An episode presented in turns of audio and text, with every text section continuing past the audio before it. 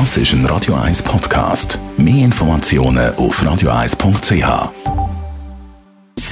Gesundheit und Wissenschaft auf Radio 1. Unterstützt vom Kopfwehzentrum Irlande Zürich. www.kopfwww.ch es ist ja jetzt nicht gerade eine der Lieblingsbeschäftigungen. Die meisten Leute finden Putzen, Aufräumen und sich um den Haushalt kümmern jetzt nicht unbedingt lässig. Aber Wissenschaftler behaupten, wer regelmäßig putzt, der tut auch etwas Gutes für seine Hirnzellen. Und da wird es doch wieder spannend.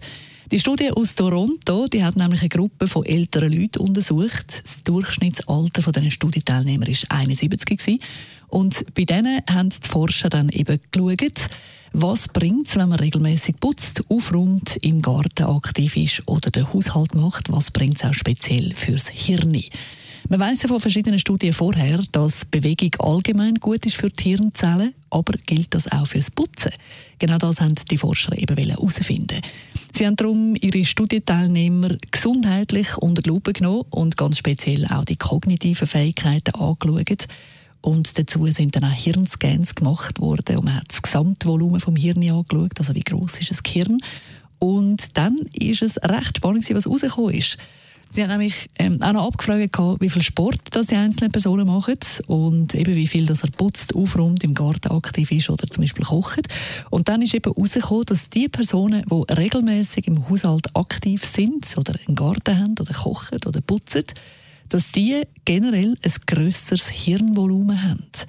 Und zwar unabhängig davon, wie viel Sport das sie machen. Sport, eben weiss man, ist allgemein gut. Bewegung ist allgemein gut. Und wenn man natürlich aktiv ist im Garten, in der Küche, wo auch immer, dann hat das natürlich auch einen positiven Effekt auf Herz- und Blutgefäß.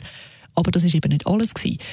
Forscher haben dann gefunden, das hat wahrscheinlich damit zu tun, dass Kochen oder auch im Garten sein oder Aufräumen ja gleichzeitig auch noch Organisation und Planung erfordert. Und das wiederum sorgt dafür, dass neue neurologische Verbindungen im Hirn entwickelt werden und das auch im höheren Alter. Also man tut wirklich auch etwas Gutes für sein Hirn, wenn man putzt, aufräumt, kocht und im Garten